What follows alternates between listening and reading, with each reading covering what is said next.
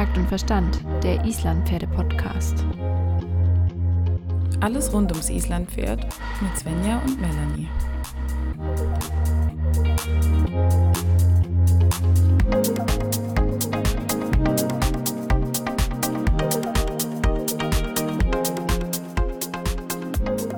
Oh mein Gott, das Bild wackelt. Melanie, bist du noch nicht ready? Ich habe jetzt die Aufnahme gestartet. Also ich meine, du musst jetzt schon irgendwie hier ready sein. Ja, ich wünsche dir erstmal einen wunderschönen guten Tag. Ich habe einfach nur mein Bild neu organisiert, damit du mich besser sehen kannst. Da bin ich natürlich sehr froh. Ich äh, sehe dich in deiner vollen Schönheit. Muss aber ehrlich sagen, du siehst so ein bisschen, so ein bisschen überhitzt aus. Was ist los? Findest du? Ich, ich fühle mich eigentlich gar nicht überhitzt, sondern super vital. Ähm, wir sind heute nämlich zweieinhalb Stunden in der unserer schwedischen Vitalsauna auf der Autobahn gefahren. Okay, das müssen wir jetzt ein bisschen genauer erklären. Ich äh, bin maximal verwirrt. Ja, ähm, ich habe gehört, dass das ziemlich gut ist, so für die Haut. Ne? Vitalsauna 50 Grad, wenn du einfach so ein bisschen schwitzt. 50 Grad das klingt für mich total ungesund, aber okay. Vor allem zweieinhalb Stunden, das kann nicht gesund sein. Ja, doch. Also wir haben ja ein Volvo, ne, eine schwedische Automarke. Ah, okay. Und die Klimaanlage ist kaputt. Shit. Ja, das hat Und ihr irgendwie schon. im Stau? Oder? Nein, nein, wir sind einfach nur nach Hause gefahren. Ähm, und das Problem ist, dass die Klimaanlage kaputt ist und wir es vor diesem heißen Wochenende vergessen haben, dass sie kaputt ist und uns erst aufgefallen ist, als es zu spät war. Das ist so ungefähr eins der schlimmsten Dinge, die dir eigentlich passieren kann im Sommer, oder? Ja, Was sind, was sind deine drei schlimmsten Dinge, die dir im Sommer passieren können? nichts zu trinken haben, Oh Gott, das ist auch grauenvoll. Sonnenbrand und keine Klimaanlage. Und jetzt stell dir vor, du hättest zusätzlich zur ausgefallenen Klimaanlage noch Sonnenbrand gehabt und nichts zu trinken im Auto. Also ich meine, Ja, das hatten wir nicht. Wir hatten extra viel zu trinken dabei, was wir gar nicht alles getrunken haben. Und Sonnenbrand weiß ich noch nicht, muss ich erst nachher prüfen. aber das finde ich auch gefährlich, wenn du dann nämlich auf der Autobahn unterwegs bist und dann Ja. musst du die ganze Zeit trinken und dann musst du pinkeln. Das finde ich dann auch noch richtig schlimm. Ich habe dann immer den Struggle, gerade so bei zwei, zwei, zweieinhalb Stunden Autofahrt, das ist zu kurz zum Anhalten für mich. Ich habe dann immer im Kopf, wenn ich so in Anführungsstrichen kurz fahre, gehe ich nicht, halte ich nicht an, da fahre ich durch. Und dann steigert sich so diese, diese Toilettenproblematik bis aufs Maximum, sodass du quasi in deinen Zielort reinfährst, in die Straße und fast platzt. Ja, ja, vor allem, wenn du Kaffee getrunken hast oder sowas Oh, noch davor. Das ist richtig schlimm. Es ist richtig Aber- schlimm. Mittlerweile halte ich auch einfach an, bevor ich platz. Okay, du bist, du bist, äh, hast jetzt eine gewisse Größe, eine gewisse Reife erreicht. Du, Ja, genau. Irgendwann ist dir das egal. Ja, man macht halt auch eine Entwicklung durch. Ne? Das gehört zum Erwachsenwerden dazu, dass man auf den Autofahrten auch mal anhält an der Raststätte und mal pinkeln geht. Ja. Ja, schön. Okay. Äh, das heißt, du hast auf jeden Fall den Sommer schon in vollen Zügen genießen können. Ja, ja, wir waren auf jeden Fall in der Rheinebene ähm, unterwegs in meiner Heimatstadt Karlsruhe und dort ist es immer super, super, super heiß. Also das hat locker 5 Grad mehr als hier bei uns zu Hause und allein das ähm, schwächt mich eigentlich schon immer. Also je nachdem, wann. Im Winter ist es super, wenn man hier bei minus 10 Grad friert, ist es okay, wenn du Dann mit 0 Grad in Karlsruhe bist. minus 5 Grad. Ja, aber im Sommer ist es halt einfach übel. Wir hatten schon um 10 Uhr, heute Morgen waren einfach schon 28 Grad und ähm, ja. Okay, und, und wie geht's deinen Ponys? Hast du die schon besucht oder mussten die ohne dich schwitzen? Die mussten ohne mich schwitzen. Und ich habe schon wieder ähm, das Problem, dass ich nicht weiß, ob ich dem Konzert die Ekzemdeckel auflassen soll morgen oder nicht, weil morgen soll es ja noch heißer werden, beziehungsweise Sonntag ist es bei euch, wenn ihr die Folge hier anhört. Ähm, soll ja der heißeste Tag werden. Decke an oder aus, wenn ja, ich weiß es nicht. Also ich kann deinen Struggle, deinen Struggle total gut nachvollziehen, weil ich habe mir diese Frage auch in den letzten Tagen gestellt und ähm, gerade das Thema Hitzschlag beim Pferd und so weiter. Ja, der ist halt komplett nass unter der Mähne. Und ich habe die Genau. Mähne extra schon eingeflochten in so hässliche Zöpfchen, damit Ah. es nicht ganz, äh, in so wunderschöne Flechtzöpfchen, Flechtfrisur, damit es nicht, damit er nicht ganz so nass ist. Aber mir wurde schon gestern berichtet, dass er nass unter der Mähne ist und richtig. Oh, Also ich ich weiß nicht, aber er ist halt auch empfindlich mit den scheiß Stech, Genau, Stech, genau. Also Stechviechern. ich bin da jetzt einfach harte Linie gefahren, weil bei uns hat es ja jetzt schon seit gestern, also gestern haben wir die 31 äh, Grad gehabt, wir haben die 30 Grad Marke jetzt eben geknackt. Ähm, heute 36, morgen auch 36 Grad oder 35, je nachdem. Ähm, und ich habe jetzt einfach konsequent gesagt, ich lasse die Decke weg. Ich habe jetzt gesagt, ja. das Risiko ist es mir nicht wert, ähm, weil ich einfach da der, ja, ich habe da einfach Angst, dass er dann nachher irgendwie sich die Hitze darunter staut und das sind einfach Temperaturen da. Keine Ahnung, es ist bei uns, muss ich aber dazu sagen, von den Fliegen her so wenig. Also wir haben gar keine Bremsen am Stall. Selbst auf der Weide war es heute Morgen, waren nur diese normalen Fliegen. Ähm, und ja, dann hat er Fitz ordentlich, habe ich ihn mit, mit Fliegenspray eingesprüht, Mütze aufgesetzt und das war's, weil ich habe einfach Angst, dass sich die Hitze zu sehr drunter staut und er dann nur noch schwitzt und eventuell halt ihm dann auch einfach irgendwann es ihn aus den Latschen haut. Ja, und dann hast du halt ein richtiges Problem. Aber ja. Die Ekzema-Pferde haben ja eigentlich die Decke trotzdem ständig an oder viele von denen, weil die brauchen die ja, wenn die zwei Tage ohne Decke sind, mhm. haben die ja die Haut offen. Aber aber ich glaube, dass halt einfach Pferde, die schon länger da sind, sind auch nicht so empfindlich für die hohen mhm. Temperaturen. Die gewöhnen sich ja da auch ein bisschen besser dran irgendwann. Und bei Stepney ist es halt so, er ist jetzt im zweiten Sommer da und letzten Sommer war es halt einfach nicht heiß.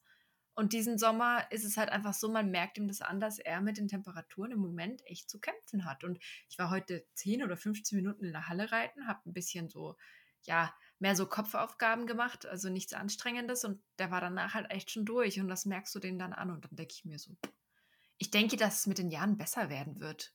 Also die akklimatisieren sich schon besser, aber gerade mit Konsens erst im Sommer ist es natürlich ja. für ihn schon, ja, auch anspruchsvoll jetzt, ne? Ja, und die können halt schnell mal Kreislaufprobleme kriegen. Genau. Aber ist halt auch noch ein schwarzes Pferd. Ist es da nicht besser, eine Decke anzuziehen, weil es mehr reflektiert? Das habe ich mir auch schon gedacht. Bin ich auch noch auf keinen grünen Zweig gekommen, vor allen Dingen, weil Steppen es anscheinend zurzeit liebt, sich bei 36 Grad auch noch in die Sonne zu stellen.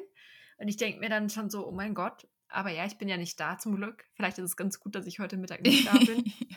Aber ähm, sie können sich halt auch besser wälzen und ich glaube, da kriegt man den Schweiß oder die kriegen dann den Schweiß besser weg, weil mh. unter der Decke kommt dann halt, wenn die sich im Gras wälzen oder so, nichts dran. Also ich glaube, wenn du einfach sagst, okay, du machst halt ordentlich Fliegenspray drauf dann passt das schon. Und bei euch im Stall ist es halt relativ kühl, das ist auch noch super gut. Ihr habt da echt den Vorteil, dass die Pferde sich auch noch in den Stall zurückziehen können. Ja. Er ist relativ kühl, klar. Die kommen auch ganz früh morgens raus und wenn es so heiß ist, kommen die so um 10 morgens auch schon wieder rein, weil die wollen dann auch gar nicht mehr draußen sein, das merkt ja. man. Und die Bremsen sind halt so schlimm. Naja, dann ja, muss er vielleicht schade. einfach ein paar Stiche ertragen. Ja, oder du ziehst ihm einfach die Decke, timest es so, dass du ihm die Decke halt nach dem, nach dem Weidegang ausziehst. Nur die über die heiße Zeit. Ich meine, nachts macht es ja nichts und morgens ist nicht so schlimm. Aber gerade über den Mittag ist es halt dann schon echt heftig. Ja, das schaffe ich wahrscheinlich nicht, weil wir mal wieder irgendwo eingeladen sind. Das ist ja immer das Problem, dass okay. man so viele Termine hat. Ja, dann musst du, vielleicht hast du Glück und ein, ein netter Stallkollege in ähm, erbarmt sich, ihm die Decke auszuziehen morgen oder ich weiß es nicht. Da muss ja. mal schauen, das hilft ja manchmal noch. Ja, anyways, da kann man später. nichts machen, ja. Es ist schwierig, es ist eine Entscheidung, die muss jeder für sich und sein Pferd treffen, die kann man nicht abnehmen.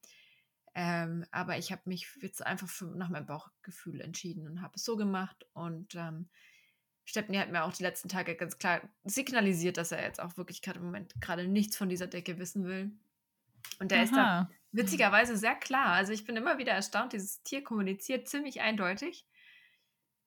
Ja, was macht Moment, er, wenn er die Decke haben will?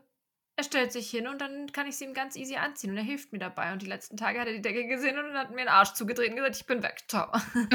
ja, okay, das ist schon ziemlich eindeutig. Das ist ziemlich eindeutig, ja.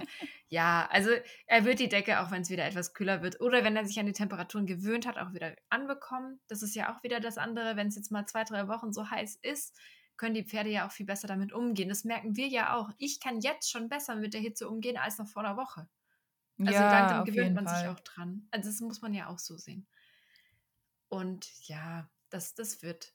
Ich glaube, man muss da einfach so ein bisschen auf sein Bauchgefühl hören. Aber im, im Zweifel würde ich sie, glaube ich, weglassen. Ja, ich glaube, das mache ich auch. Ja, egal. Mm, wir haben jetzt letztes Jahr, letztes Jahr, letzte Woche über Kleiner Tipp, ne? Die schwedische, die schwedische Sauna, die mobile schwedische Sauna ist nicht gut fürs Gehirn. Scheinbar nicht. Wir haben letzte Woche darüber gesprochen, was man im Sommer alles machen kann. Mhm. Jetzt habe ich den Satz auf die Reihe bekommen. Und wir haben einen Punkt vergessen, der mir im Nachhinein eingefallen ist. Oh. Und ja, und zwar Handpferdetraining. Kann man eigentlich auch super im Sommer machen, oder? Kann man zu jeder Jahreszeit super machen, aber ist auf jeden Fall auch eine gute Idee. Das stimmt. Vor, vor allen Dingen kannst du die Morgenstunden effizient nutzen, wenn es halt noch relativ kühl ist und kannst äh, gleich zwei Pferde auf einmal trainieren. Ähm, vor allen Dingen, weil man morgens quasi jede halbe Stunde es ungefähr 4, 5 Grad wärmer wird, gefühlt. dann ist es eigentlich ziemlich cool, wenn man dann noch so, so effizient wie möglich morgens ist und ähm, die Pferde ja abarbeiten kann. Das hört sich irgendwie so negativ an. Apropos abarbeiten, ich hatte eigentlich noch ein Thema, über das ich mit dir sprechen wollte, Ach. aber darf ich noch kurz einen Exkurs, darf ich noch mal kurz, bevor wir voll ins Handpferdereiten einsteigen? Selbstverständlich. Äh, ist einfach noch mal ein, ein, ein, ja, ziemlich unschönes Thema eigentlich. Ich weiß nicht, ob du es mitbekommen hast. In der letzten Woche ist ein Video um die Social-Media-Welt gegangen, das ziemlich unschön ist, aus dem Springsport aus Österreich. Da hat ein Springreiter sein Pferd ziemlich krass verdroschen und immer wieder auf den Kopf eingeschlagen, weil es verweigert hatte. Ja, habe ich auch gesehen. Und es hat mal wieder die Diskussion angestoßen, ähm, wie wir mit unseren Pferden umgehen. Und da meine ich jetzt nicht per se, ob wir jetzt gute oder schlechte Pferdemenschen sind, sondern die Selbstverständlichkeit, mit der wir unsere Pferde immer noch schlagen. Und das fand ich, das hat mich nochmal total zum Nachdenken angeregt und fand ich sehr spannend, wollte ich mit dir unbedingt nochmal drüber sprechen, weil würdest du einen Hund einfach mit einer Gerte einen Klaps auf den Arsch geben? Ja, ich nicht, aber es gibt auch immer noch Leute, die Ja. ihre Hunde. Also, Aber da, da, da herrscht ja schon, oder einer Katze würde man ja auch nicht einfach richtig eine knallen. Aber dem Pferd, also das hört und sieht man ja auch jedes Mal, wenn man auf einem Reitplatz unterwegs ist, dass irgendwo mal eine Gerte auf den Arsch klatscht. Ja, klar. Ja. Oder, oder die Hand Patsch, Patsch ähm, macht. Oder auf die Nase oder sonst irgendwas. Ich denke, das ist halt, weil wir auch mit Hunde oder mit Hunden oder Katzen anders arbeiten. Hunde kommen vielleicht noch eher hin, weil die werden ja auch in einem gewissen Maße trainiert. Katzen jetzt ja nicht unbedingt so. Katzen zeigen dir dann den Mittelfinger und sagen, Alter, trainier dich selber. ja, genau. Aber die sind halt auch kleiner. Und ich glaube, wenn du dann so ein großes Tier hast, das dich letztendlich wegziehen kann oder sonst irgendwas dich beherrschen kann, könnte, wenn es wollen würde. Mhm. Ich glaube, da ist dann einfach die Hemmschwelle weniger hoch, ähm, Gewalt auszuüben. Ja, das ist ein interessanter Punkt. Also ich habe dann eben auch drüber nachgedacht und ich fand es dann schwierig. Und ich muss sagen, es gibt für mich so zwei Situationen. Also die Situation, ich möchte meinen Platz und mein Pferd rückt mir gerade richtig auf die Pelle und ich mache eine Bewegung, also nicht, dass ich mein Pferd aktiv schlage, aber ich wedel oder ich bin mal irgendwie ein bisschen forscher. Da finde ich es nicht so schlimm, wie wenn ich tatsächlich im Training sage, ich bin jetzt irgendwie auf einmal so ruppig und der muss da jetzt durch und und weißt du, wie ich meine? Ja, das ist ja was ganz anderes. Also es Weil- geht ja auch erstmal um deine eigene Sicherheit und um das Respektieren. Und wenn das Pferd deine kleineren Bewegungen noch nicht respektiert vielleicht oder deine kleineren Körpersignale, wenn du es wegschicken möchtest oder halt einfach deinen Platz verteidigen oder dem sagst, hey, steh mir jetzt mal nicht auf den Fuß oder beiß Mhm. mir den Finger ab oder so. Da finde ich das dann schon auch nochmal was anderes. Da darf auch der Finger mal noch auf der Nase landen, bevor der Finger zwischen den Zähnen landet. Also Aber was, was mir da auch aufgefallen ist, du hast halt immer als Idee, dass das Pferd potenziell die Möglichkeit hat, sich zu entziehen. Das bedeutet halt, es kann weggehen. Wenn du dann reit, äh, dein Pferd beim Reiten, jetzt mal übertrieben gesagt, verdrischt, kann es der Situation ja nicht entkommen. Und das ist ja Nein. dann nicht das Learning daraus. Deswegen finde ich, also es ist immer noch schwierig und es soll nicht rechtfertigen, dein Pferd zu schlagen, um Gottes Willen. Aber ich, da hast du ja immer den Impuls, geh weg, ich möchte meinen Platz. Und dann soll das Pferd ja weichen. Und das ist ja eine ganz andere Aussage, als wenn du jetzt sagst, äh, keine Ahnung, der Spring springt da drüber. Ja, Oder genau. du bist zu dumm zum drüberspringen, jetzt hau ich dich fünfmal, dann springst du vielleicht besser oder machst es beim nächsten Mal nicht mehr. Nee, Pferde denken einfach so nicht. Vor Dingen hast du diesem. Pferd total angesehen, wie es einfach nur aus dieser Situation raus wollte und diesen Ja. Reiter eigentlich loswerden wollte. Und der drosch von oben auf den Kopf ein, wo ich mir echt dachte so, oh mein Gott. Nein, vor allem versteht es ja überhaupt den Zusammenhang gar nicht. Natürlich nicht, aber das, das ist ja nichts, es hat ja kein Learning für, den, für das Pferd, sondern es war ja eigentlich nur die Der Emotion des Frust, Reiters. ja, natürlich. Ja, klar. Und da frage ich mich halt, sind wir da mit anderen Tieren anders? Also sind wir im Pferdesport einfach so extrem, dass wir uns so nochmal, unser Ego so über die Leistung unseres Pferdes definieren? Oder ja, wahrscheinlich. Aber mit welchen Tieren machst du denn noch so Sport? Also es gibt ja natürlich Hundesport, Agility und was es da sonst noch alles gibt. Ist mit Sicherheit auch anspruchsvoll. Also ich meine, du musst ja. auch viel trainieren und üben und. Ja, ja, klar. Aber wenn du dem Hund eine drüber ziehst, weil der um das Hindernis nicht rumgelaufen ist, versteht er das halt irgendwie auch nicht so genau. Mhm. Ja. Es ist, also, es ist schwierig. Ich habe mir einfach nur wieder diese Frage gestellt und ich finde es auch schön, wenn diese Diskussion auch wieder mehr in die Köpfe der Leute kommt, weil oft passiert es ja noch relativ unbewusst oder ist noch normal. Wenn du sagst, okay, mein Pferd macht es nicht, jetzt kloppe ich ihm eine auf den Arsch. Das ist ja schon irgendwo noch normal. Mm, leider. Bei vielen. Und bei mir war es früher auch normal. Ich kann mich da gar nicht ausnehmen. Ich habe früher auch gesagt, okay, dann gibt es halt mal eine. Also ich war auch so. Und ja. tatsächlich habe ich erst umdenken müssen bei Hamel, weil bei ihm, umso mehr du draufgekloppt hast, umso schlimmer wurde es. Ja, genau. Und erst, wenn du quasi immer ihm den Vertrauensvorschuss gegeben hast und immer gesagt hast, okay, ich fange an, sanft mit dir umzugehen, dann erst konnte er das Verhalten spiegeln. Und das fand ich so krass in dem Moment.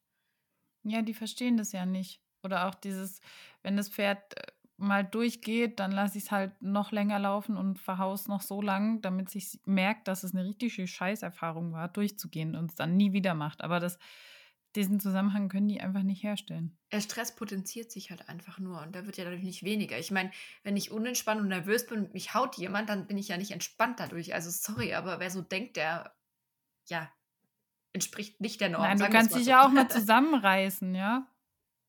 Ja, das, äh, ja, das, das, das, das kann ich meinem Pferd auch sagen. Genau, sitzt da oben drauf, sagt, jetzt reiß dich mal zusammen. Ja. Alter, was willst du von mir? Aber ja, ich wollte nur kurz, das, das muss ich mir jetzt einmal von der Seele reden. Ich will jetzt aber gar nicht da äh, länger irgendwie drauf rumreiten. Nur weißt als du denn, ja? ja, aber weißt du denn, was mit dem Reiter passiert ist? Hat man den abgeklingelt in dieser Springprüfung? Nicht. Oder? Ja. Also man hat ihn anscheinend, äh, ich möchte jetzt nicht zu so viel falsche Informationen hier verbreiten, weil ähm, so genau habe ich das nicht verfolgt, aber normalerweise müsste man solche Reiter doch sperren. Weil das ist ja, ja natürlich, wegen tierschutzwidrigem Verhalten. Fertig. Genau, ein öffentlicher Verstoß gegen das Tierschutzgesetz. Aber ich weiß eben ja. nicht genau im Nachgang, ob das jetzt noch diskutiert wird oder ob durch die ganze öffentliche Aufmerksamkeit äh, da dann was passiert. Aber in dem Moment wurde er anscheinend nicht abgeklingelt. Und leider sieht man ja nicht ganz tierschutzunrelevante Dinge im hohen Sport auch aktuell wieder in anderen Bereichen. Ich will das jetzt aber gar nicht alles ausführen und ausweiten. Aber ähm, die Rechtfertigungen dahinter sind halt auch teilweise wirklich dünn. Und wo ich mir denke, da wird die Verantwortung vom einen zum anderen geschoben, anstatt dass man einfach mal sagt, hey, so kann es nicht weitergehen. Und wenn halt die Pferde öffentlich lahm gehen, muss es Konsequenzen haben, egal aus welchem Grund und egal, ob es jetzt verspannt war oder nicht, weil ich meine, Losgelassenheit steht nicht am Ende der Ausbildungsskala, sondern relativ am Anfang. Mehr das möchte ich dazu nicht sagen. Das, ja, aber das ist richtig. Aber ist das dann, weiß ich nicht, wahrscheinlich kann man einfach diese tollen Regeln, das Reglement unterschiedlich auslegen. Ne? Und es traut sich einfach keiner mal, ja, abzuklingeln oder zu sagen, hey, Scheißnoten zu geben. Wenn da gewisse Namen stehen, gibt es halt keine schlechten Noten. Keine Ahnung. Ich weiß es nicht, ich bin kein Richter, ich, ich kann das nicht, ich kann es nicht gut nachvollziehen. Ich würde da super gerne mal, also wenn irgendjemand von euch, der uns hört, Richter ist, mhm. kann er uns gerne mal anonym und privat mal sagen, wie das ist. Ich glaube, ob das jetzt im Island-Pferdesport oder im Großpferdesport ist, ist relativ egal. Man sieht ja auch im Island-Pferdesport zügellahme Pferde, die, wenn der Zügel ja lang ist im Schritt, alles andere als losgelassen sind und ja, ja, ja, schon fast lahm sind. Also wahrscheinlich stellt man dann bei denen bei der Untersuchung, die machen ja alle einen Wettcheck, klar. Und da stellst du nichts fest, weil diese ja, Verspannungen eben zu der Lahmheit führen und nicht irgendwelche. Eine reelle Lahmheit, ja. Ja, genau, eine reelle Lahmheit. Ja, aber trotzdem, also ich, ich, ich würde mich so gerne mal ganz anonym und privat mit einem Richter unterhalten und einfach mal gerne so ein bisschen hören, was da so Sache ist, weil ich finde das schon spannend, ob es tatsächlich der Name ist oder was genau dahinter steht, dass eben diese Dinge dann auch nicht so als wichtig gewertet werden, sagen wir es mal so, weil in den ganzen Guidelines und in allen Richtlinien steht ja immer irgendwie da was steht Gutes eigentlich drin. alles drin, ja. Genau. Das ist das, was mich immer so verwundert. Die Umsetzung funktioniert halt nicht. Ich meine, Richten ist halt auch schon ein schwerer Job. Ist ja nicht so, natürlich, dass du da natürlich du hast Sekunden Zeit, um irgendwas zu entscheiden. Ja, du hast ja mehrere. Klar, in den hohen Prüfungen hast du schon nur einen Prüfling.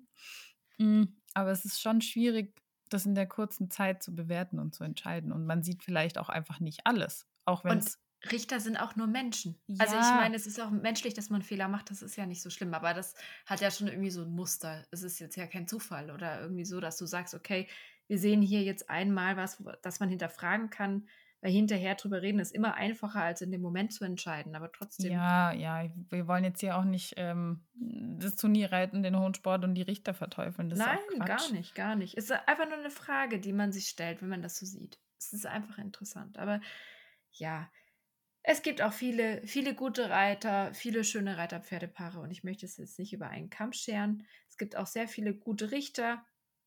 Von daher, ich muss jetzt hier vorsichtig wieder zurückrudern. Ich will wirklich jetzt hier nicht anfangen, eine Diskussion über irgendwie Turnier- und Freizeitsport zu führen. Nein, das ist es ja auch nicht der Sinn der Sache. Also.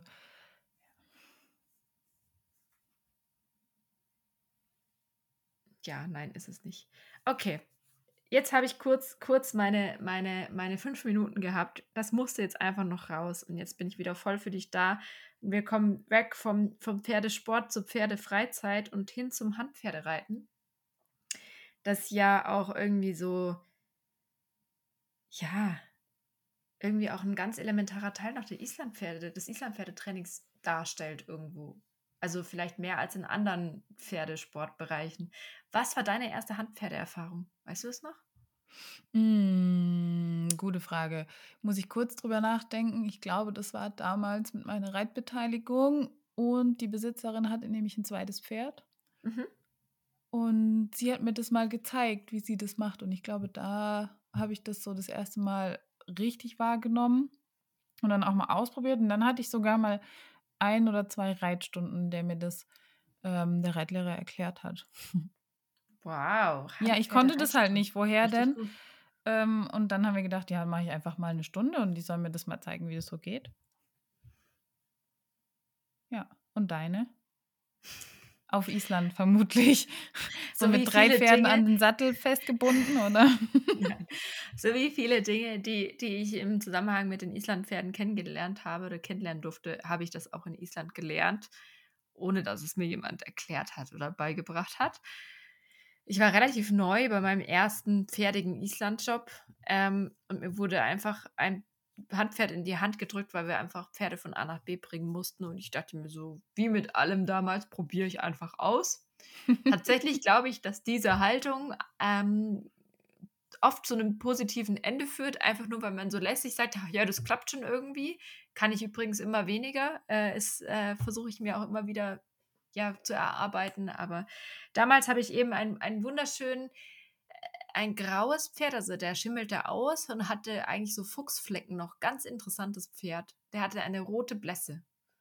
Der war eine grau und hatte Blässe. eine rote Blässe. Das ist total abgefahren, dieses Pferd. Ich habe den geliebt später.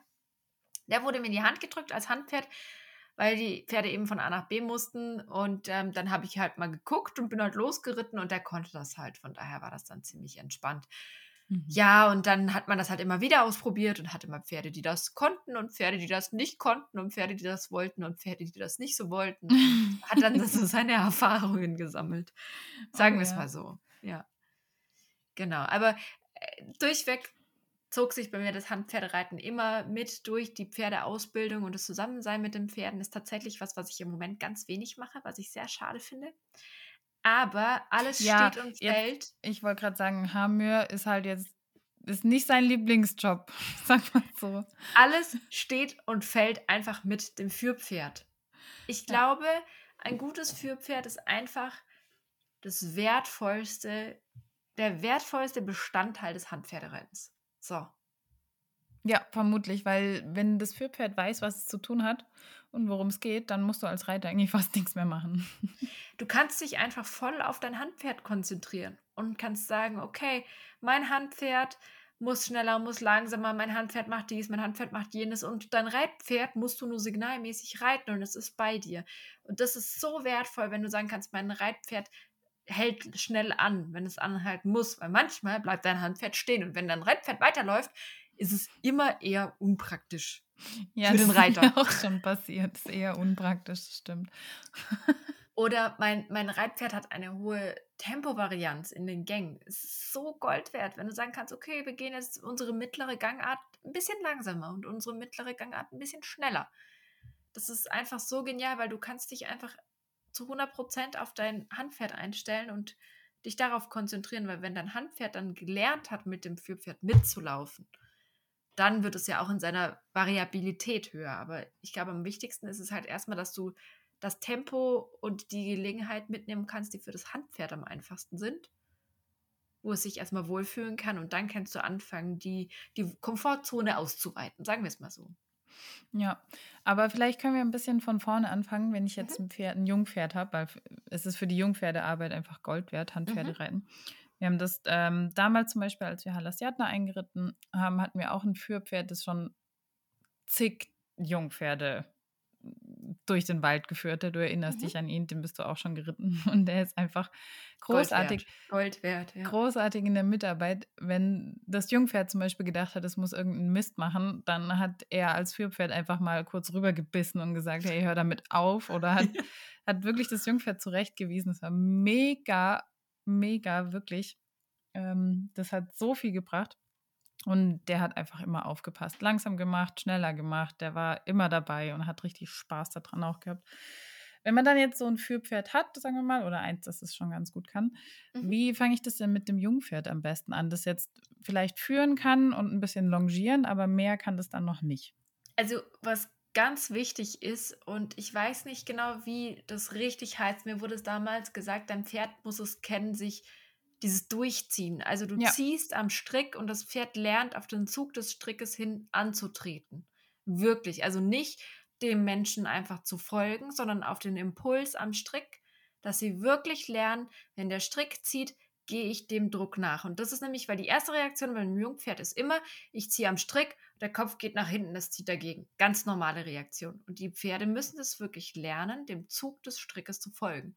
Weil wenn du das etabliert hast, ist dein Handpferdereiten um 80 Prozent einfacher. Das ist eben dieses, das Pferd quasi mitzuziehen, dass es lernt, auf den Zug hin sich einfach dahin zu bewegen. Ja, ist ich so glaube, Konrad erste hat das nicht gelernt.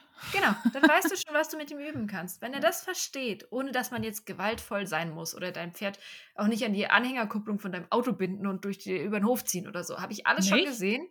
Alles schon gesehen. Du bringst uns hier auf Ideen. Nein, bitte Großartig. nicht. Bitte nicht. Man Nein. kann das auch alles in der vernünftigen Bodenarbeit machen.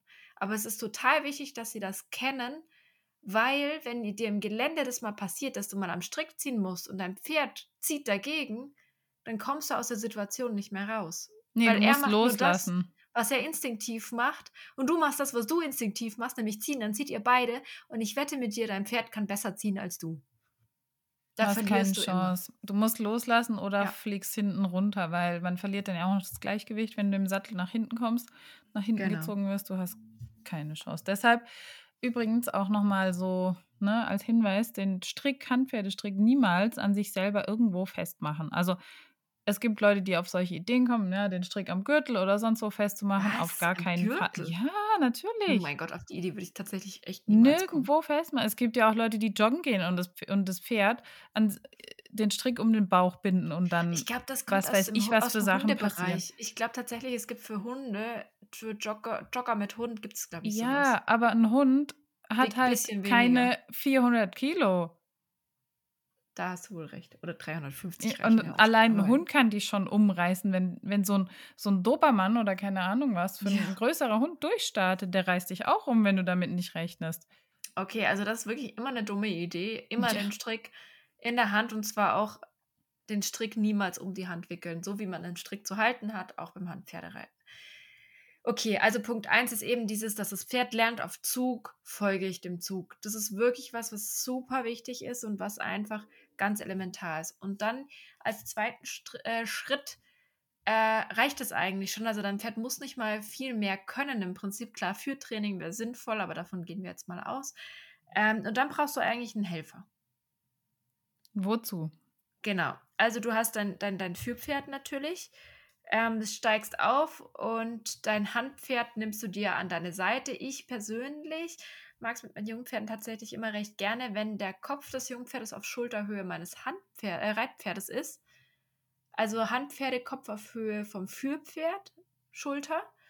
Ähm, tatsächlich beim IPZV mag man auch gerne, dass Handpferd und Führpferd auf einer Höhe sind, fast mit dem Kopf. Das mm, mag ich, glaub, ich so Medium. Sieht ja, man weil man, je nachdem, was du für ein, für ein Pferd hast, für ein Handpferd und die dann mal schnell vor das Führpferd abbiegen, mhm. dann hast du auch ein Problem. Das ist auch nicht so cool. Genau. Äh, aber ich kenne es tatsächlich mit mein Knie auf Höhe der Schulter des Handpferds. Ja, genau. Das ist das finde ich so eine super. Das ist so ein, so ein Zwischending. Also ist nicht das Handpferd nicht zu weit vorne, nicht ganz auf Kopfhöhe vom Reitpferd, aber auch nicht so weit hinten mit meinen jungen Pferden habe ich das auf jeden Fall sehr gerne gehabt, dass ich den Kopf noch relativ nah bei mir gehabt habe. Auch aus dem Grund, das ein oder andere versucht am Anfang schon auch mal dein Führpferd mal zu beißen. Ja. Es ist einfach so. Es passiert. Da kannst du einfach dann sehr schnell reagieren, wedelst du einmal mit dem Strick, sagst hey und dann ist die Sache erledigt. Und, und dann die finden das ja einfach witzig teilweise, wenn die nebeneinander ja, herlaufen können, genau. können wir ein bisschen spielen, kommen. Genau, ein bisschen Quatsch machen.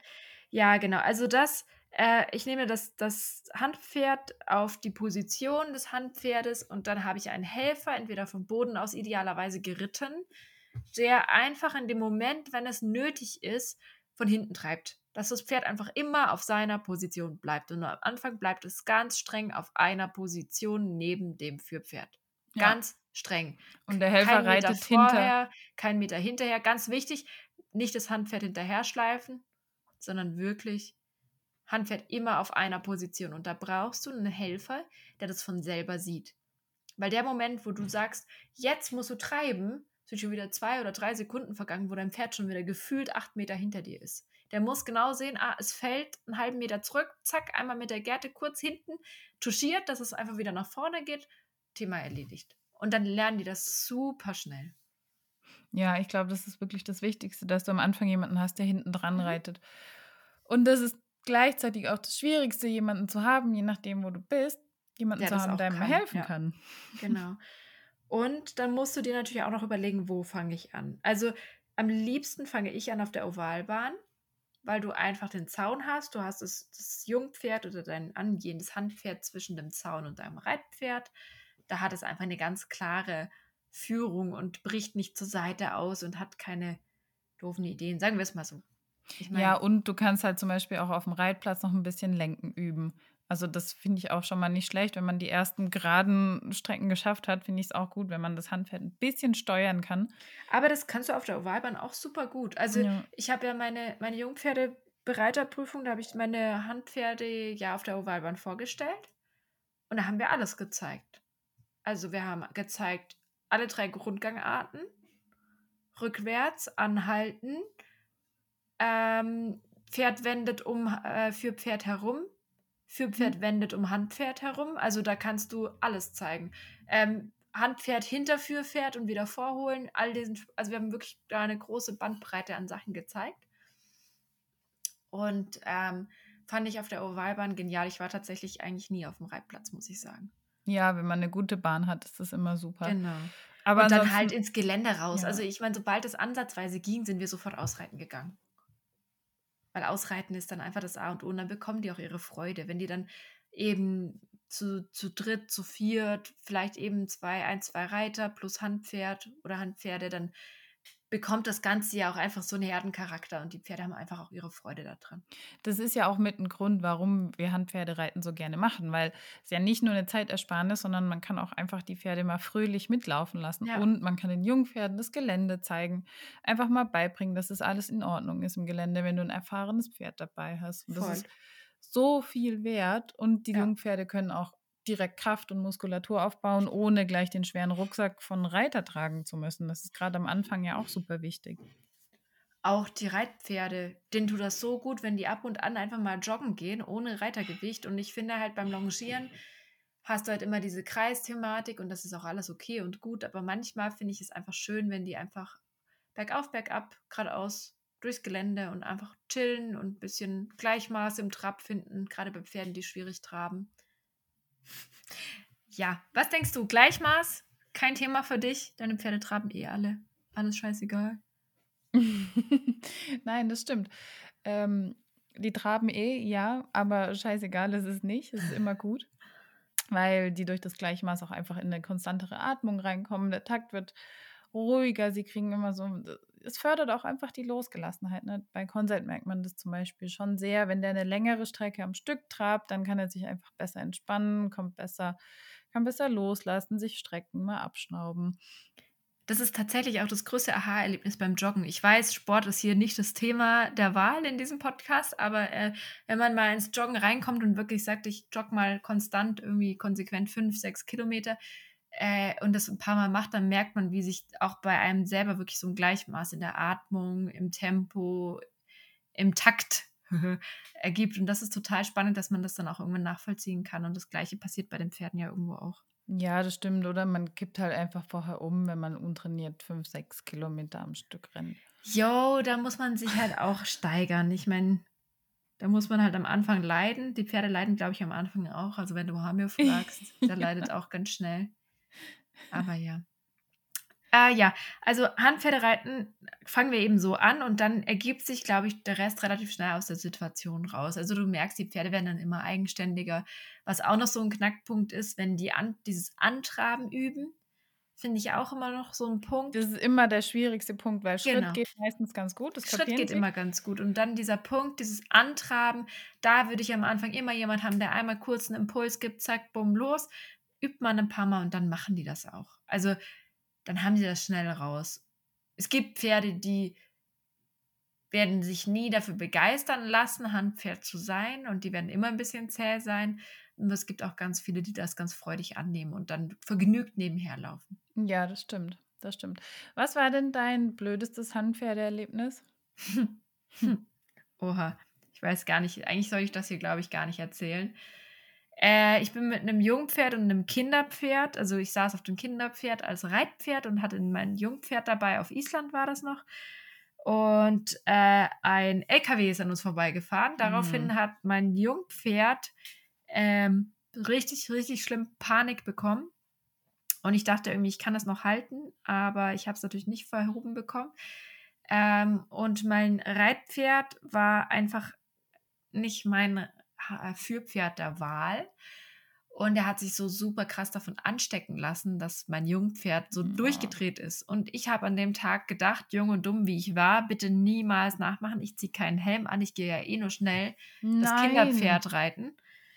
Und dann rannte das Jungpferd auf die Teerstraße hoch. Also wir waren etwas tiefer neben der Straße. Mein Jungpferd rannte auf die Straße, das Kinderpferd hinterher. Und man muss dazu sagen, das Kinderpferd war halt jetzt nicht das beweglichste und auch nicht das geschmeidigste Tier, weil es halt einfach viel gerade aus dem Gelände getötet ist. Und ähm, sobald es oben auf der Teerstraße ankam, hat es ihm halt übelst die Füße unterm Körper weggezogen und wir haben uns überschlagen.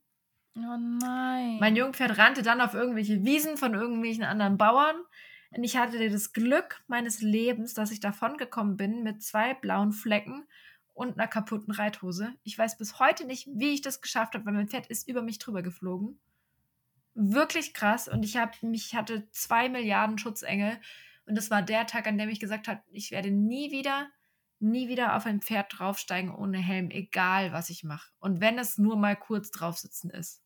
Ja, weil es ist so unheimlich wichtig, seinen Kopf zu schützen. also wäre ich mit dem Kopf auf der Straße gelandet, wäre mein Gehirn, Entschuldigung für alle weghören, es wird eklig über die ganze Straße verteilt gewesen. Deswegen nie wieder würde ich in meinem Leben auf die Idee kommen, ohne Reithelm reiten zu gehen. Ja, Punkt. Es ist, es ist so, so, so wichtig. Ja. Ähm, ja, und ich glaube, da hast du einfach äh, den Schutzengel ausgereizt und dann ja reicht das auch für ein Leben. Vor allen Dingen sind wir am nächsten Tag dann äh, auf den Schafabtrieb geritten und ich hatte so Schmerzen. Mir ging es so ja, schlecht. Ich. ich. hatte so schlimme Prellungen und ich saß auf meinem Pferd mit meinem Handpferd und mein Handpferd donkste dann immer so gegen das Bein, auf das ich gefallen bin. Und ich war. wir sind morgens um fünf losgeritten und ich bin abends um 19 Uhr sind wir nach Hause gekommen und ich war so fix und fertig. Ich hatte so keinen Bock mehr. Ja. War ein sehr einschneidendes Erlebnis, aber das musste es sein. Ich. Ansonsten wäre ich jetzt nicht so vorsichtig, glaube ich. Ja, das war meine blödeste Handpferdeerfahrung. ja, hatte aber auch viele, viele, viele, viele schöne Pferde, Handpferdeerfahrungen. Und eben dann war es auch einfach klar, so ein, Hand, so ein Führpferd würde ich halt nicht mehr wählen. Mhm. Ich würde immer ein Führpferd wählen, was ein sehr selbstsicheres und in sich ruhendes Tier ist, was ich nicht gleich von den äh, Befindlichkeiten des Handpferdes äh, aus der Ruhe bringen lässt. Sagen wir es mal so. Ja, ja. Es ist, hat nur Vorteile, auch für dein Handpferd, wenn, wenn dein Führpferd ruhig ist. Dann sagt dein Handpferd auch, okay, wenn der cool ist, orientiere ich mich an dem und entspanne mich. Auf jeden Fall. Ja, da kann ich nicht mithalten mit dem blödesten Erlebnis. Oh, bei mir erzähl. war das halt. Nein, also bei mir war das jetzt nicht irgendwie so was Gefährliches. Ich war halt einfach mit den zwei Braven, mit meiner Reitbeteiligung und dem Oldie von der Besitzerin im Wald unterwegs und die haben halt einfach an der Kreuzung beide entschieden, dass sie in die andere Richtung wollen als ich. beide gleich und ich hatte halt überhaupt gar keine Chance, irgendwas zu tun. Also wahrscheinlich wäre das jetzt heute ein bisschen anders, aber die sind einfach beide abgebogen und losgerannt. Ich saß oben drauf und habe mir gedacht, ja, danke für nix. die sind einfach weitergelaufen im, und dann aber im Trab, aber immer schön nebeneinander. Ähm, die waren sich einfach einig, dass sie wieder nach Hause wollten und nicht da lang, wo ich eigentlich lang reiten wollte. Ach, ich dachte erst, dass, dass äh, eins in die eine und das andere in die andere Richtung. Nein, nein, das wäre ja lustig ah, okay. Nein. Ja, das gibt es nämlich auch ab und zu. Ich ja. mag auch gerne schneller und langsamer. Eins ja. hält an und das andere rennt weiter, finde ich auch ganz toll. Ist ja, auch immer, immer ein tolles Bild. Vor allen Dingen, wenn dein, dein, dein Handpferd freudig, nachdem es sich losgerissen hat, noch neben euch hertrabt und auf einmal die schönsten Bewegungen auspackt. Guck mal, ich laufe frei. oh Gott. Und du verzweifelt versuchst, den Strick wieder irgendwo einzufangen. Alles schon erlebt, alles schon erlebt. Ja. Oh je. Aber ja. gut. weißt du, was Halastiatne macht beim Handpferdereiten? Also als sie fressen? Nein. Als sie früher Handpferd war, hat sie angefangen nach dem Führpferd zu treten, weil sie glaube ich keinen Bock mehr hatte Handpferd zu sein. Ach toll. Ja, das war richtig nett. Und dann Jetzt äh, benutze ich sie ja eher als Führpferd, weil sie das mhm. eigentlich ziemlich gut macht. Mhm. Und da beißt sie tatsächlich nach den Handpferden. Wenn die zu schnell sind, wenn die einen Ticken zu weit nach vorne kommen, da weiß sie schon ganz genau, nein, das ist meine Position, du darfst da nicht vorbei. Und dann schnappt sie einfach mal rüber oder legt kurz die Ohren an. Und Aber Konrad war beim letzten Mal so verwirrt, als ich das geübt habe, weil er es nicht, nicht verstanden hat, warum die denn jetzt ihn anzickt. Und er war nur brav eigentlich, aber sie hat, sie nimmt ihren Job da einfach so ernst dass es nicht geht, wenn du nur einen Zentimeter zu weit nach vorne kommst. Das ist sehr amüsant.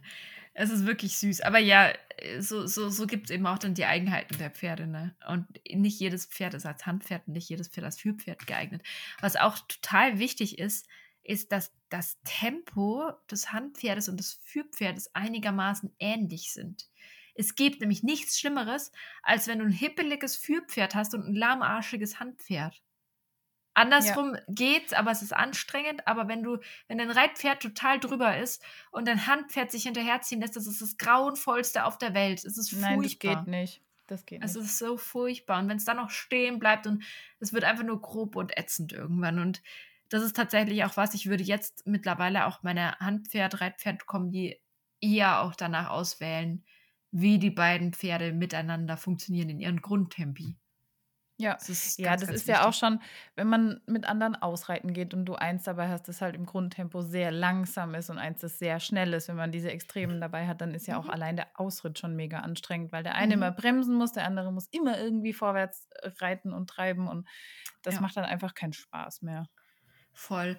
Aber ähm, tatsächlich, wenn man zwei ungleiche Temperamente hat, würde ich immer mein das langsame Pferd als Reitpferd wählen und das schnelle als Handpferd. Ja, schneller machen geht immer einfacher als langsamer machen.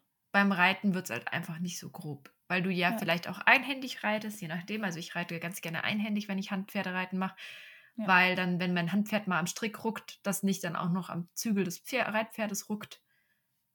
Ja, ich finde es ähm. auch von der Koordination einfacher, wenn man einfach seine starke Hand, jetzt die rechte Hand zum Beispiel, frei hat für das Handpferd und den Rest mit der linken Hand mit dem Zügel macht. Und genau, da brauchst du aber auch einfach das Pferd vor dem Schenkel, dein Reitpferd, dass du halt auch einfach sagen kannst, Tendenz eher, ich treibe mal ein bisschen mehr, bring mehr Tempo rein, als ich bin nur am Bremsen, weil das ja, macht halt dann ja, auch keine Freude. Ja. ja. Jetzt wollen wir vielleicht noch kurz ähm, die Ausrüstung besprechen. Es gibt da ja auch verschiedene Präferenzen. Total. Ich mache das am liebsten eigentlich mit Knotenhalfter und einem Strick oder einem Zügel dran, der nicht zu schwer ist und nicht zu, zu mhm. sehr rumschlackert. Ähm, früher haben wir das aber auch gemacht mit einem Stallhalfter und eine Kette drumherum mhm. gewickelt um die Nase. Ne? Kann man auch machen. Bin ich aber jetzt nicht mehr so der Fan von, weil die Kette halt doch ähm, grob einwirkt, wenn du mal bremsen musst. Wenn du das aber mit einem Jungpferd machst, ist es vielleicht was anderes, wenn du also durchkommst. Aber die Kette ist einfach nicht mehr so, weiß nicht, passt zeitgemäß, so meinst gut. du? Ja. Oder? Also ja. es ist, es ist, ich bin da so super zwiegespalten. Ich glaube, es ist genau wie mit, mit jeder Form von Gebiss oder generell, sagen wir mal, Hilfsmitteln, die scharf einwirken. Es ist immer natürlich die Frage, wie gehe ich damit um? Ich habe alle meine Jungpferde mit der Führkette ans Handpferden gewöhnt und war manchmal auch ganz froh, wenn sie denn mal überlegt haben, durchzustarten, dass sie in die Kette gesprungen sind und nicht irgendwie nur in einen Halfter. Ja, das meine ich, ja. Aber natürlich ist es auch nicht ganz fair.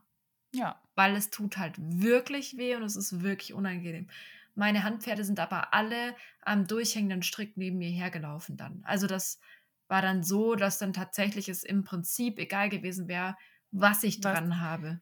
Genau, genau. Also es ist schwierig. Ich, ja, ich weiß nicht, ist es wie, reite ich mit einer Kandare oder nicht? Klar, ist es eigentlich immer der schönere Weg, mit dem weniger scharfen Hilfsmittel zu erreichen und auch irgendwie ja ganzheitlicher, wenn du dein Pferd nachher am Stallhalfter ohne Kette zum Beispiel einfach als Handpferd mitnehmen kannst, was wahrscheinlich so ungefähr die weichste Einwirkung ist, denke ich, ist es immer noch am besten. Aber es ist halt ja so ein bisschen situationsabhängig. Ich denke, auch ein Knotenhalfter kann sehr scharf werden. Ja, natürlich. Also da muss man auch eben überlegen. Was ich total cool finde, was ich gerne früher ausprobiert hätte, aber damals habe ich es noch nicht, wäre am Kappzaum. Das finde ich tatsächlich auch noch eine ziemlich coole Sache. Gerade wenn man vielleicht einen, einen Strick hat ohne Karabiner, den man am Kappzaum direkt festmachen kann, ohne dass der Karabiner auf der Nase rumschlackert. Ich wollte gerade sagen, das gefällt mir halt am Kappzaum nicht, weil das Pferd, also der Pferdekopf ja tendenziell immer vor dir läuft und du dann irgendwie immer so halb den Kopf herumziehst. Aber die Idee ist bei mir, also wenn ich meine Handpferde habe, ist die Idee, dass ich eigentlich, wenn ich das Tempo gefunden habe, dass ich gar nicht einwirke. Ja, ja, klar. Also das schon. Aber, aber mit einer Kette ziehst du auch den Kopf rum, mit einem Knotenhalfter ziehst du auch den Kopf rum. Ja, aber da hängt der Strick ja unten am Kinn. Und dann habe ich nicht diesen Zug oben oder dieses Geschlackere oben mhm. auf der mhm. Nase. Das ist, aber vielleicht ist könnte, das auch nur mein, mein Gefühl gerade, aber das, ja, das ist das, was mir am Ich glaube halt, du hast halt eine sehr, sehr gute Möglichkeit einzuwirken. Es ist aber lange nicht so scharf wie eine Kette zum Beispiel. Aber bei einem, ja. ich glaube halt, wenn du jetzt ein, ein, starkes Pferd, das Handpferd hast, hast du über den Kappzaum immer eine sehr gute Möglichkeit einzuwirken. Ohne dass du dem Pferd wehtun musst. Ja, das stimmt wahrscheinlich, ja. Aber ich, also, keine Ahnung, wie gesagt, ich mittlerweile, ich, Stepnir ist immer mit dem Knotenhalfter mitgegangen zum Beispiel, weil ich habe gar keine Führkette, deswegen könnte ich sie auch gar nicht benutzen. Und ähm, auf Island habe ich tatsächlich auch, und da werden jetzt einige aufschreien und das gruselig finden, ganz viel auf Trense meine Handpferde dabei gehabt, weil mhm. du hast ja im Hochland Pferd gewechselt. Ja, dann macht es halt auch Sinn. Aber die laufen ja halt trotzdem mit. Den ziehst du ja nicht seitlich die ganze Zeit am Gebiss rum. Mal, selten. Also klar, musst du auch schon mal irgendwie vielleicht einwirken, aber tatsächlich laufen die mit, aber ich glaube, da haben wir es denen auch mit Trense direkt beigebracht. Nein, stimmt gar nicht. Wir haben sie erst an einem anderen Pferd festgemacht. ja. Das ist übrigens ein cooler Trick, äh, der einem das Leben ziemlich leicht machen kann, äh, wenn man die Möglichkeiten hat, ähm, ein gutes Handpferd hat ähm, dein Jungpferd an das Handpferd anzubinden. Ich weiß nicht, ist es bestimmt jetzt nichts Konformes, was man in Deutschland macht. Ich weiß es nicht, ob das, ich weiß es nicht, ob das bei uns ähm, ein Sicherheitsthema ist. Aber ich weiß auch Mit nicht. Mit zwei Handpferden auf einer Seite, ich weiß es nicht. Aber ich fand das immer cool, wenn, wenn ich, ich hatte den Traktor, das war das Pferd von meinem Chef. Und dem habe ich Ach einen so, Handpferdegurt drum gemacht als Handpferd und habe dann mein Jungpferd ans Handpferd angebunden. Und die haben einmal gezogen, haben gemerkt, okay, ey, gar keine Chancen und sind nebenher gelaufen. Und dann war die Sache, also es war immer mit einem Mal erledigt und es war für sie nicht so Stress, weil es hatte so Herdencharakter. Die Idee war eh klar, ich komme mit. Und ich musste das ist halt, halt sehr praktisch, muss man schon sagen. Aber ich weiß nicht, ob man das hier, je nach Gelände, ähm, gut auf die Reihe kriegen würde. Mit Aber einem sensiblen Pferd, glaube ich, kannst du das auch nicht so ohne weiteres machen. Mhm. Also du musst schon gucken, dass die Pferde auch so, so sind, dass sie nicht, ich, also weißt du, dann irgendwie versuchen, dagegen anzukämpfen oder so. Sie müssen halt schon dieses sich führen lassen kennen und ja. Aber du hast halt einfach nicht, nicht so viel damit zu tun, dann auch das, das Handpferd zu kontrollieren, sondern du hast ein Pferd, was gut mitläuft und es ist schwierig. Also ich glaube, ich würde vieles jetzt auch heutzutage ganz anders machen, als ich es früher gemacht habe, was auch das Handpferden angeht. Deswegen ja. lieber zwei, dreimal mehr einen Helfer mitnehmen und gar nicht den Stress haben, so viel ins Ziehen oder ins Einwirken zu kommen. Und dann einfach dem Pferd verständlich machen, was man will. Und dann geht das ja auch von selbst eigentlich. Genau, und da kannst du es halt auf einem positiven Weg machen. Ja, voll, voll. Ja. Ja, aber prinzipiell finde ich das einfach ein mega Training und ich muss mir jetzt auch vornehmen, das wieder öfters zu machen. Voll. Also ich finde es auch cool. Ich habe jetzt im Moment leider noch keine zwei Pferde, die trainingsmäßig auf einem ähnlichen Stand sind, weil tatsächlich würde ich tendenziell eher Hamir gerne als Handpferd mitnehmen. Mhm. Äh, tatsächlich brauche ich aber jemand, der mir hilft, weil ähm, er jetzt im Moment nicht so fleißig ist, wobei das wird immer besser. Der kriegt immer mehr, ähm, immer mehr Kondition. Er ist halt jetzt nicht so der Kandidat, der perfekt für ein Führpferd geeignet ist, weil er einfach zu hibbelig Ich meine aber als eng. Handpferd, nicht als ja, Führpferd. Ja, ja, genau, deshalb. Und Stepney ist einfach noch zu jung, um als Führpferd perfekt zu gehen. Hm, ich glaube, die Kombi könnte ganz gut funktionieren, aber nicht auf langen, großen Ausritten, sondern nur auf mhm. kleinen Ausritten erstmal. Und da muss ich halt sagen, habe ich einfach nicht die Möglichkeiten, weil ich bräuchte einen Helfer und es ist halt irgendwie super, super aufwendig. Und tatsächlich hätte ich am liebsten eigentlich noch ein gutes Führpferd, das das gerne macht und auch die Ruhe hat, um das nochmal mit beiden zu üben. Und dann wird es auch in Kombination mit beiden funktionieren. Ich bin mir ziemlich sicher, dass es irgendwann klappt. Ja, dass ich immer einen ja, mitnehmen kann. Weil die hängen ja auch so aneinander und dann ist es für sie, glaube ich, auch irgendwie ziemlich intuitiv, dem anderen hinterher zu rennen, sozusagen. Jetzt mal ganz lax daher gesagt. ja, das glaube ich auch. ja, ansonsten Ausrüstung äh, natürlich die Standardausrüstung des Reiters, ganz klar, Handschuhe, ganz wichtig. Und ähm, ansonsten glaube ich, eine Gerte ist immer praktisch, soweit das Reitpferd damit kein Problem hat. Ja, es ist manchmal ein bisschen viel gewurstel, wenn du dann noch die Gerte und den Strick und die Zügel irgendwo sortieren musst, aber ja, es geht eigentlich. Man muss es Kann man ein bisschen üben. üben. Vielleicht müssen wir uns auch manchmal einfach ein bisschen anpacken und sagen, wir müssen einfach in dem, was wir tun, auch ein bisschen geschickt werden. Ja. Und ich mache zum Beispiel in die Zügel des Reitpferds einfach immer einen Knoten rein, ja, dass sie das nicht so weit nach unten fallen können. Ähm, der Knoten liegt dann auf dem Hals und dann kann man auch mal ganz loslassen und sich neu sortieren voll. und es passiert Sehr eigentlich nichts. Also, ja.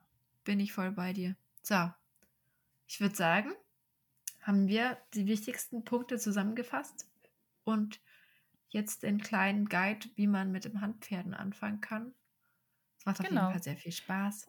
Wenn ihr noch irgendwelche Fragen habt, könnt ihr uns die natürlich auch sehr gerne stellen, entweder per Instagram oder einfach eine Sprachnachricht schicken. Oder das hast du ja bei Svenja beim letzten Mal auch schon gesagt mit den Sprachnachrichten. Ähm, ja, schickt uns Sprachnachrichten. Ich habe da total Bock drauf. Ähm, schickt uns Sprachnachrichten mit euren Fragen oder schickt uns eure Fragen einfach so. Ich möchte gerne eben die, die Hörerfragen wieder etwas mehr aufleben lassen. Ich meine, wir kriegen natürlich auf Instagram ganz, ganz viele Nachrichten und Fragen gestellt, aber im Zuge des Podcasts kann man die ein oder andere Frage vielleicht auch einfach noch mal ein bisschen ausführlicher beantworten als nur in ja. ein oder zwei Stories. Ja, das ist so, das ist so. Gut, ich gehe jetzt, glaube ich, noch eine Runde in den Pool und dann zu den Pferden. Und du?